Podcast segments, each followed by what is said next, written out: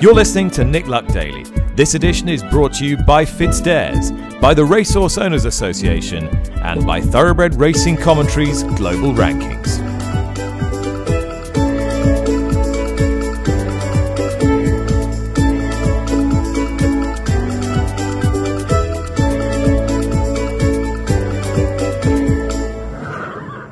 Good morning, welcome to the show. Monday, September the 13th, the start of a new week, and what a weekend that was, with eight Group 1s across England, Ireland, and France, changing the whole complexion of the rest of 2021. Longines Irish Champions Weekend at Leopardstown on Saturday and the Curragh on Sunday. It fizzed and crackled with the energy that only top class sport can really bring. And it was no one man show this time either. They all got involved. Jessica Harrington with a brace of Group 1 wins and winners just about everywhere else. Shane Foley riding most of them. Johnny Murtagh's infectious enthusiasm after Sonny Boy Liston won the Irish St Leger under the brilliant 19 year old talent that is Ben Coen. Ger Lyons with four winners at Leopardstown on Saturday, taking out half the card. And then that mesmerising Irish Champion Stakes, St Mark's Basilica beating Tarnawa and Poetic Flare. Controversial finish, but no doubting the talent of the horse. And that was a rare high spot over the weekend for Aidan O'Brien. It didn't go his way otherwise.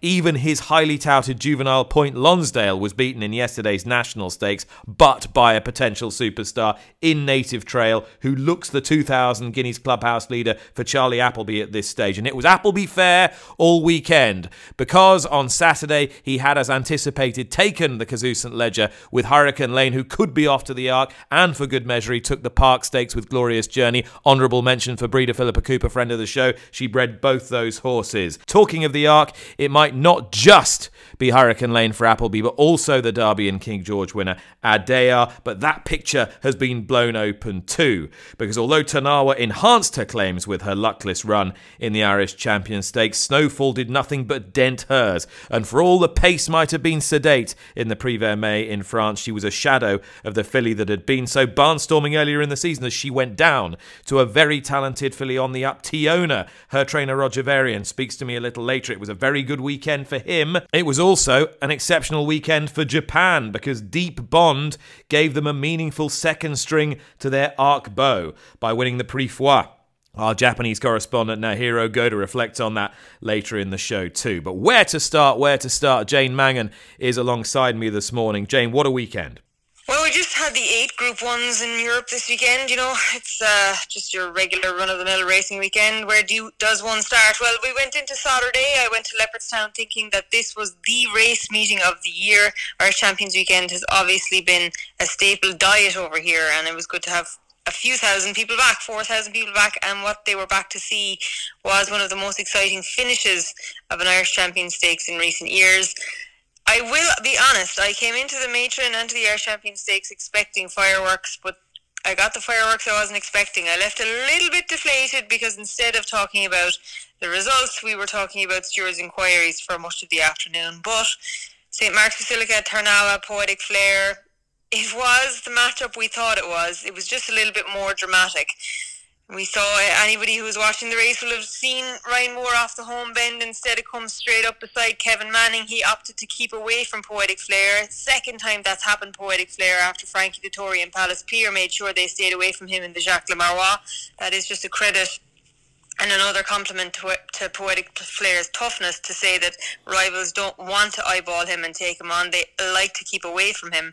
And of course, Colin Keane on the outside of St. Mark's Basilica got carried right across the track to nearly end up in the gallop down underneath the stand side rail. Now, if you were supporters or backers of Tarnawa, it was frustrating. I can imagine Dermot Weldon, the Aga Khan, were understandably frustrated post race. Ryan Moore really should have straightened up his horse. There's no doubt about that. But I do think the best horse won on the day. The mare never really looked like she was going to get past. But from two down, didn't those three all quicken? Because uh, Patrick Sarsfield is a genuine Group 2 horse and he was left for dead within a few seconds. In just about any other nation in the world, I think St Mark's Basilica might have been disqualified. Indeed, I think even in the UK, given the way the rules have been applied lately, he might have been disqualified. Is it possible, and, and you'll know this better than me, Jane, is it possible for Tarnawa to go past when she's being carried, if not physically impeded, but being carried across the track that many lanes? It would definitely be possible for her to get closer. Yes, the intimidation is there, um, but she never really got within a, a neck of him um, to get by. Look, it wasn't an ideal situation. Ryan had his stick in his right hand, but he never tightened his left rein to pull his horse across. And with 100 yards or 150 yards to run, St. Mark's changes his lead from left to right, which actually exaggerates the movement. And you can actually see a smattering of photographers having to run out of the way. Such was their surprise at these horses. The width of the straight at Leopardstown, they decided to come up the chase track basically. Um, but it was it was a stewards inquiry. Ryan Moore got one day. I expected him to get more. Uh, this is one of the biggest races in the world, and that was just it took a bit from it. And for much of the post race script, we were talking about stewards inquiries and between the pairs, St. Mark's Basilica and Tarnawa. But of course, Poetic Flare was only beating a shadow for a second on the inside, racing on his own over this trip for the first time. I thought he emerged with immense credit as well. So we, we thought we were going to have fireworks between the three coming in.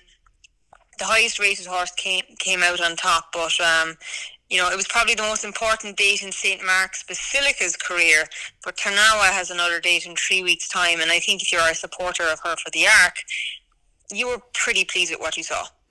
That was a, a rare high spot on the weekend for, for Aidan O'Brien. Uh, it didn't really go to plan otherwise.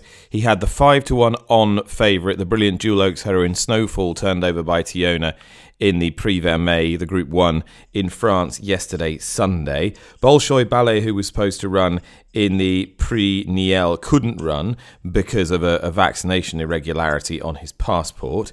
Point Lonsdale, his putative European champion two year old, was well and truly turned over by Charlie Appleby's native trail in the national stakes. And to add insult to injury, Mother Earth, who probably should have won the Group 1 matron stakes, was tightened up so badly on the run for home by the eventual winner, No Speak Alexander, that, that she had no chance. I'd imagine that for all they'd be delighted with, with St Mark's Basilica, there'll be a few cats kicked. Well, the most important goal was scored with St Mark's Basilica, but just going back to the matron stakes, it was hugely frustrating. Um, I look, No Speak Alexander is a very good filly. I just think Mother Earth is better. Um, Declan McDonogh and Pearls Galore, uh, Ryan Moore and Mother Earth, they turned in upsides behind No Speak Alexander and the front runners. Ryan opted to go to the inside where Shale was. There looked like there was room for two horses there. Shane Foley and No Speak Alexander was three, four off the rail. And by the time Ryan got to challenge, Shane was over on top. Shale nearly went down and there was no room for Mother Earth anymore. And no, no Speak Alexander ends up on the rail. Pearls Galore runs a huge race for Paddy Twomey and Declan McDonogh down the outside with a clean sweep. He gets second. Mother Earth third, basically hard held. Um, I don't think in Ireland there's there seems to be. Uh, everything is careless riding unless a horse goes down and then it becomes dangerous riding. But a horse shouldn't have to end up on the floor for something to be dangerous. Uh, sticking his right hand blatantly moving left um, and and not changing to his left. Um, it was well documented on the day. He got five days, and he went out in the next race in real appeal, won the boomerang, and got another three days for the same offence. So uh, it's it's it's almost for me a question of. I think most jockeys, and this is just a hypothetical, most jockeys will think, oh, I might get five days here, but I might win a Group One that's worth quarter of a million weigh up the opportunity cost, you're probably going to take the Group One. So you, the question is: is are the penalties harsh enough? This is meant to be the top tier of racing. This should be the cleanest of riding because you have the best participants in these races, and it just was wholly unsatisfactory that we ended up with the mess of a race we had, we did in the last furlong. So, Jane, how would you consider changing the rules? I think the penalties probably need to be harsher that's not going to be a, a popular vote within the weigh room, but I, I don't think that should happen. A full stop. It shouldn't have to be Group One. It, if, if it's a handicap or a maiden, that shouldn't happen. Good riding is, uh, you know, knowing and being able to control. And I know some horses they're half a ton, and you're only human, but that maneuver was happening for a couple of strides before the interference actually happened. So it definitely could have been rectified. Um, and then look, we came out of the Champion Stakes, and Ryan went halfway across the track, and he never straightened his filly either. So the, these things, we are better than that. Those riders are better than that. Um, and I, I, I know that if it was in France, somebody said to me yesterday, oh, the rules are the same in, in Ireland as they are in France. Well, they might be on, on the page, they might be, but if it was the same rule as it was in France, then, you know, No Speak Alexander would have been placed third. Yeah. Pearls Galore would have got the race, Mother Earth would have finished second, and that would have been a wholly unsatisfactory result because Mother Earth wouldn't have won the race anyway. So I think there needs to be harsher penalties. It's something maybe they want to look at, but um, that was day one of Champions Weekend. Thankfully, at the Curragh, without any lanes, we had some straight lines. You did have some straight lines. You also had a straight up champion two year old in native trail, surely. What I thought was most impressive about both the Moyglare and National Stakes winner, all the experts at the sales, all the experts, judges would have looked at discoveries and native trail and said they, they're a bit they're a bit big to make two year olds, guys. Well, there you go. Ability trumps all. Those two are monsters physically. Awesome to look at in the parade ring. Very physically impressive. Both very well bred. Of course, Discovery is probably the best bred filly on show yesterday. She's a full sister to Alpha Centauri, half to Alpine Star from the family of Niesk. And I was very pleased to see her bounce back after a, a lackluster performance in the debutante behind Agartha. She turned that form around in the Moyglare. Um, Homeless Songs a little bit disappointing too. Keen, Sunset Shiraz finished third, but Native Trail thank thank you to Charlie Appleby for continuously bringing good horses over to Ireland and to Champions Weekend to keep us honest so that we know what kind of horses we have in this country. Point Lonsdale Reach for the Moon were both being hyped after the Chesham. Reach for the Moon went and won the Solario, got beaten at the weekend but did run well. Point Lonsdale, of course, beating the same rivals here in Ireland, Maritime Wings, who was well turned over in the Group 2 on Saturday. He looked impressive doing that in the Tyros and in the Futurity but when he met Native Trail, even Ebro River on the inside couldn't live with his turn of foot inside the final furlong. Ebro River did run well. I would like to see him back to six furlongs. He just runs a little bit too free to see it out over seven. But as Charlie Appleby said in his post race interview, Native Trail in the preliminaries, in the parade ring, he looked like a man amongst the boys.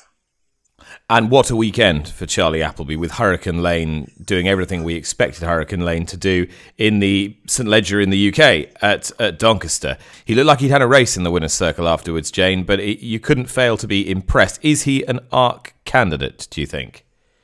He must be. Now, I, I, I didn't see the, the post race uh, winner circle, but uh, reports said that he was feeding the race. But of course, it is a St Leger, it is a mile six. I, I, definitely think if he is well, he has to go to the Arc. Um, he was the class horse coming into the race. I, am pleased for Mojo Stars connections that he has backed up that brilliant run at Epsom with a good run at Doncaster. The Mediterranean interpretation, again, high definition disappoints, as did Sir Lucan, but Hurricane Lane was the class individual coming into the race.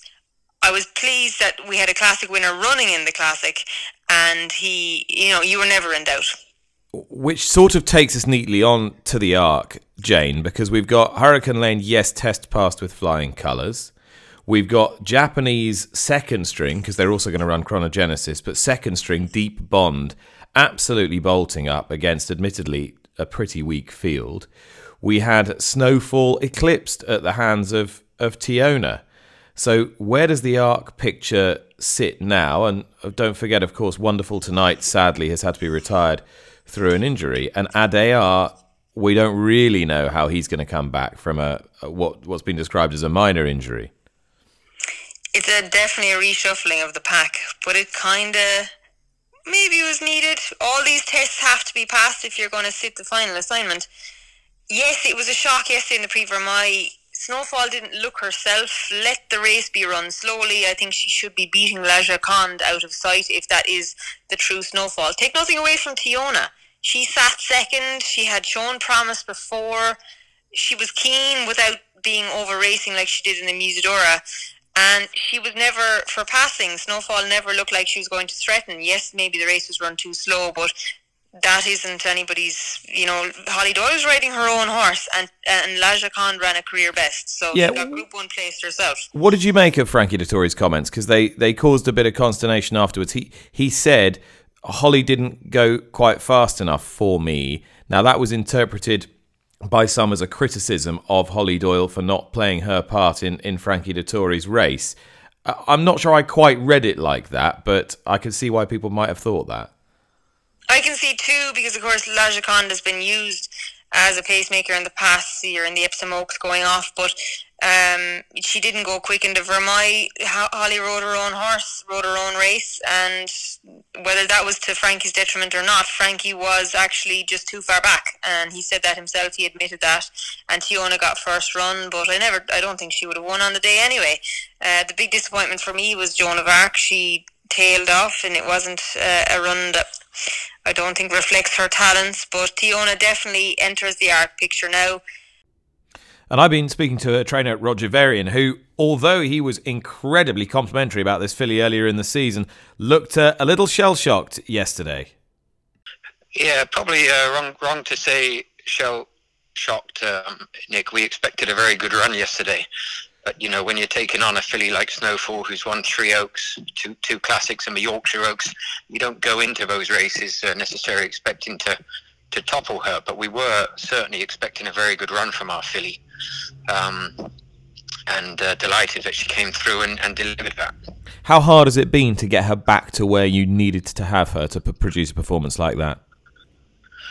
Yeah, I mean it's it's been uh, I suppose patience more than anything. She's a she's a great big rangy filly, and she's uh, needed time I think um, to really strengthen into that body. But the Oaks really knocked her back. You know, she she didn't handle the ground that day. She came back looking very light, and uh, she took a she took a good bit of time to to come back to herself. Um, but she's trained really nicely for a while now. We were very happy with her going into Windy you know, she won. She beat some good yardsticks that day uh, comfortably, and she obviously took a step forward from that. Um, amid two weeks from, from Windsor to, to the race yesterday. Three year old filly, how irresistible is the arc with all those allowances? Exactly, Nick. I think it has to come under consideration. You know, the, the, the allowance and the age, the age allowance. You know, the three-year-old fillies have a very good record in the race, and you know she's actually beaten the arc favourite yesterday, hasn't she? Whether Snowfall ran her race or not, uh, you know she's she's she's beat um, you know two classic winners yesterday. I think she's she's certainly put herself in the picture for the arc, and it's it's it's going to be something to give serious consideration to. I said yesterday, and you know, I say it again. I don't think she's a filly who wants really autumn ground. So I think the, you know, the, the forecast would have to stay fairly dry. And if we could see an arc run on a sound surface, and we were happy with Teona's condition, then I'm sure it's something we'd like to we'd like to consider. Roger Varian there. More from him in a sec, Jane. But first of all, do we just rule Snowfall out now or not? Snowfall backers, I don't think I would be abandoning ship just yet. Aidan O'Brien has a knack of getting these fillies back to form when it matters, and this was definitely a trial for three weeks' time. Um, albeit not as good a trial as what Tarnawa ran. Uh, talking of Aidan O'Brien getting fillies back, Jane, has he got love back or not, given her defeat to a admittedly improving three year old in uh, a Group 2? Yeah, I don't think she's back. Um, she was obviously good last year. We can contest that she maybe didn't beat the best of opposition, but she did come back and win a Prince of Wales in tough fashion on her seasonal debut this year. But we haven't seen anything like that since the Juddmonte International and now getting beaten in the Blandford. But she gave everything. She had the perfect run through the race. She had no excuse. But Billy Lee had a target on the Tabor Silks and he got her head down where it mattered. La Petite Coco is a rapidly improving filly. She has never been over raced by her trainer Paddy Twomey, who was twice hitting the post on the Saturday of the Irish Champions Weekend. He had three runner- runners at Irish Champions Weekend. Two of them play second on Saturday, and then he gets the Blandford in with La Petite Coco in the colours of Team Valor. Suppose not impossible that, that love turns up in the arc as well. Just returning to that, what did you make of the Japanese horse Deep Bond in the Prix Foy yesterday? Very impressed. This horse, a mile seven winner in Japan, dual group two winner. I was I, I didn't know what to expect pace wise from him. Went forward under Cristian Demuro and made it made it a test. Broome is a, a stayer. He he he's a multiple group winner over ten furlongs, but he does stay very well. He left he, he he stayed on his tail and Scaletti was too far off the pace under Gerald Mosse but Deep Bond turned in and he did quicken and he did put it to bed very well. I, I thought that was more impressive than what I was expecting from him. And if Chronogenesis is as much better as better than Deep Bond as the Japanese suggest she is, then maybe she's the forgotten horse of the arc. So, so because Deep Bond won, and because Naohiro Goda told me last week that Chronogenesis had a much better chance in the arc than Deep Bond, I had to finish the story and uh, and get Naohiro on the line again. Okay, Naohiro, what did you make of Deep Bond's victory in the Prix Foy yesterday at Paris Longchamp? Well, you know, it was a very, very slowly run race, and uh, he made a he set the pace. You know, it was a very slow pace, and uh, you know he could dictate the race in front. Um, you know, Deep Bond doesn't have a so sharp turn of it, but he can have a long spurt. You know, the pace of the race just you know suit him. Um, yeah, I'm very happy. I'm very pleased to see him winning, and the team North Hills, you know, won the Prix Foy. But, but, but now, hero, you said to me last week that you felt that Chronogenesis was much better placed uh, to to win the Arc de Triomphe than Deep Bond. Do you still believe that, having seen what you saw yesterday? Yes, yes, I don't change my mind, you know. If, you know, Deep Bond and the Chronogenesis run together in Japan, I believe, in know, Chronogenesis at least five lengths in front of, ahead of the Deep Bond. You know, Chronogenesis is a much, much better, better horse than Deep Bond. And I believe, you know, Chronogenesis, she can handle the track at the Paris Longchamp. So I still believe, you know, the Chronogenesis has a much bigger, better chance than Deep Bond on Arc Day. Nick? Right, Jane, that's it.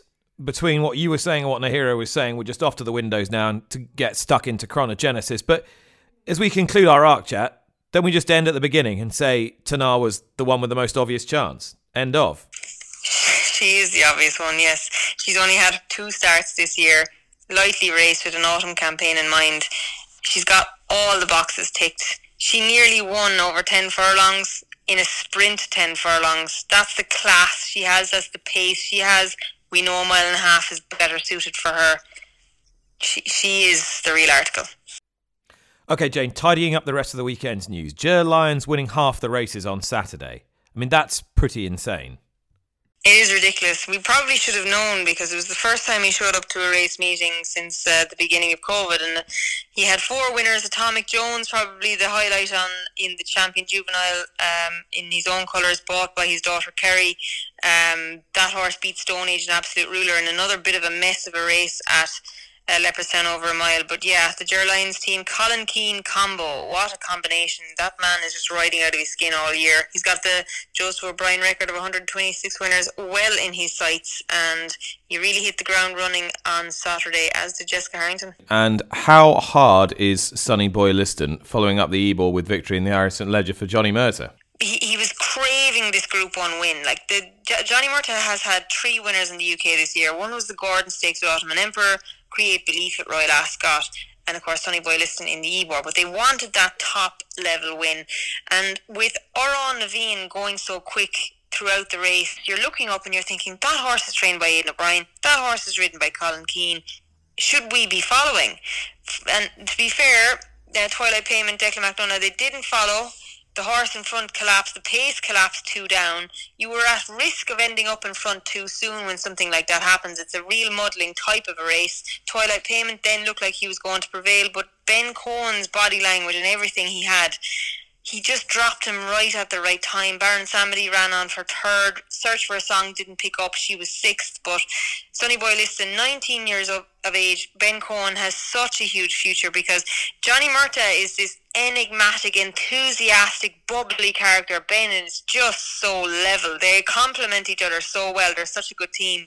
And of course, it was Johnny's, I think, 11th stakes winner of the season. He's taken this season by storm the horse deserves immense credit. He actually came back into the parade ring to um, a guard of honour from his riders, Ben Coen, and the horse was didn't want to walk past. He was almost fresh. He, he he was a little bit nappy coming back into the parade ring, which is good to see after having such a hard race. But think there was a lot of big offers coming from Amer- uh, from Australia for this horse before the Ebor and since the Ebor, but the Kildare Racing Club opted to hold on to their horse. I can imagine the monetary offers they would have been getting for the Melbourne Cup were probably huge. So to retain their horse and to retain their faith, it was definitely paid off yesterday.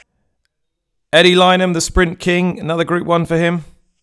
Yes, romantic proposal again brought to the boil nice and slowly by Eddie Lynam, who was winning his first Group One in six years. This filly by Ravens Pass was bought by his daughter Amy, trained by himself in the colours of Steve Parkin's Clipper Logistics. I'm sure that would have given the family an awful lot of satisfaction. Dragon Symbol disappointed for me. I thought he was going to pick up better glass slippers, and of course Winter Power didn't maintain her pace like she did in the Nunthorpe. But the day was uh, Chris Hayes. He very patient, a little bit like Soul Power, likes to be dropped on the line, and he got it bang right. In. Just before we finish up, Jane, returning to the two year olds and the dynamic picture there, not only was Point Lonsdale defeated, so too was the horse with whom he was closely matched in the Chesham. The Queen's reached for the moon. Beaten unexpectedly by Bayside Boy in the Champagne Stakes at Doncaster. Bayside Boy, like the Prix Vermeille winner Teona, trained by Roger Varian, and this is what the trainer had to say about him he looks like he, he ought to be a miler next year. He's he's only ra- ever ran over seven furlongs in his three starts this year. He gets to seven furlongs very well. I should think he'll get a mile. Um, you know, as a two-year-old, if we wanted him to, I'm not sure we'll need him to, but you know, as a three-year-old, you'd, you'd hope um, you'd hope he'd, he'd get a mile. I don't know if he'd get beyond a mile, but we, you know, we've liked him, and he's he's done very little wrong in three starts. He probably you know, just showed his inexperience on his second start when he was just edged out uh, by a very smart horse of Andrews at, at Newbury. Um, but he showed he'd learned something that day, and I thought he was very uh, tough when he needed to be at uh, Doncaster on Saturday. Jane, what did you think of that?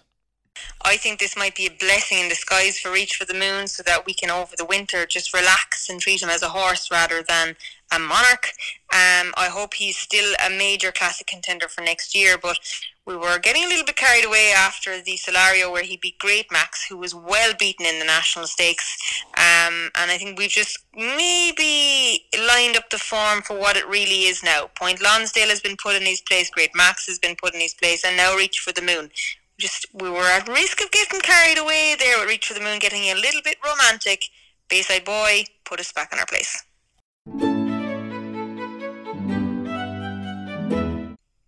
Sad news yesterday of the death, age 70, of leading jumps owner Andy Stewart, best remembered for the legendary Big Bucks, the four times World Stayers Hurdle winner. Uh, Paul Nicholls trained so many winners for Andy and joins me now. Paul, you'll have very fond memories and a very sad day. What are your thoughts? Yeah, obviously uh, a very sad day. You know, he, he passed away on Friday. He, he, had actually been struggling for a number of weeks since he had a fall at his holiday home in Barbados. Um, and and, and um, yeah, you know, terrible. It ended as it is, and um, he was actually in Guernsey. He he he'd come back. He'd, he he obviously had surgery and was hoping to recover in Guernsey, but got an infection, I believe, and so she's gone downhill. To which he never recovered. So yeah, terribly sad for everybody and for racing. What'll be your happiest memories of, of Andy? Well, uh, you know, nearly every winner he had, he enjoyed, and his enthusiasm, as you know, is in- incredible. But I suppose you know the big bucks and the days we had with big bucks, particularly the fourth time he won the world hurdle, there was quite a bit of pressure on. He was, you know, it was, it, it, it was just a monumentous day, and Andy thoroughly enjoyed that, as he did, as I said, every winner. But that was a special day. All those champions were with him, and the Aintress he won, and you know all those good races at Ascot. You know, he enjoyed them immensely. I got the feeling he meant more to you personally than than almost anyone you you trained for. Uh, just tell me why that was. Well, he's a you know I've known him for twenty over twenty years now. I reckon that we spoke probably nearly every day or in contact. If it wasn't by um, uh, phone, it was by his enthusiastic uh, emails. Um, but you know, he always had opinion on everything. We always discussed everything. But he was such a loyal man. You think in all his twenty years, virtually all the horses he had in training were with us. Um, and yeah, he, he had spent plenty of time on holidays with him in Barbados and lots of lunches and lots of time. And he was just, a, you know, he was a great friend as much as he was, you know, a racehorse owner. I remember you once telling me that you know if you had one wish, it would be to, to train a Gold Cup winner for him. It, it never yeah. it never quite happened, but you got to train one of the all time greats for him.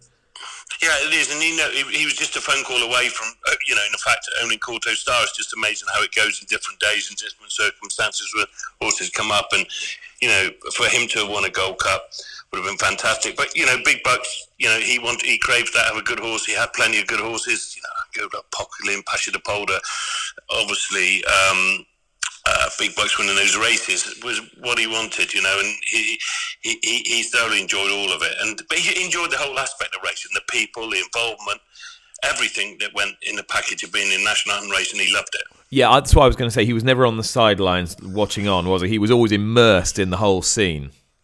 He was, yeah, and he wishing everybody luck, whoever was in opposition with him. He wished them the best of luck. And, you know, I always remember the last thing, every time one of the jockeys went out and rode for him, whatever, we discussed tactics, and when he'd always say to them the last words, every single ride, whether it was Fontwell or whether it was at Charnham, he said, now, safe and sound, that's the most important thing. And that's exactly, you know, how he was. All he wanted was every horse and jockey that went out there for him to come back safe and sound, no matter what the result was. Uh, and he he played a big part in some of the more unusual successes in your yard as well. I know your daughter Megan rode a lot of point to point winners in his colours when she was very young.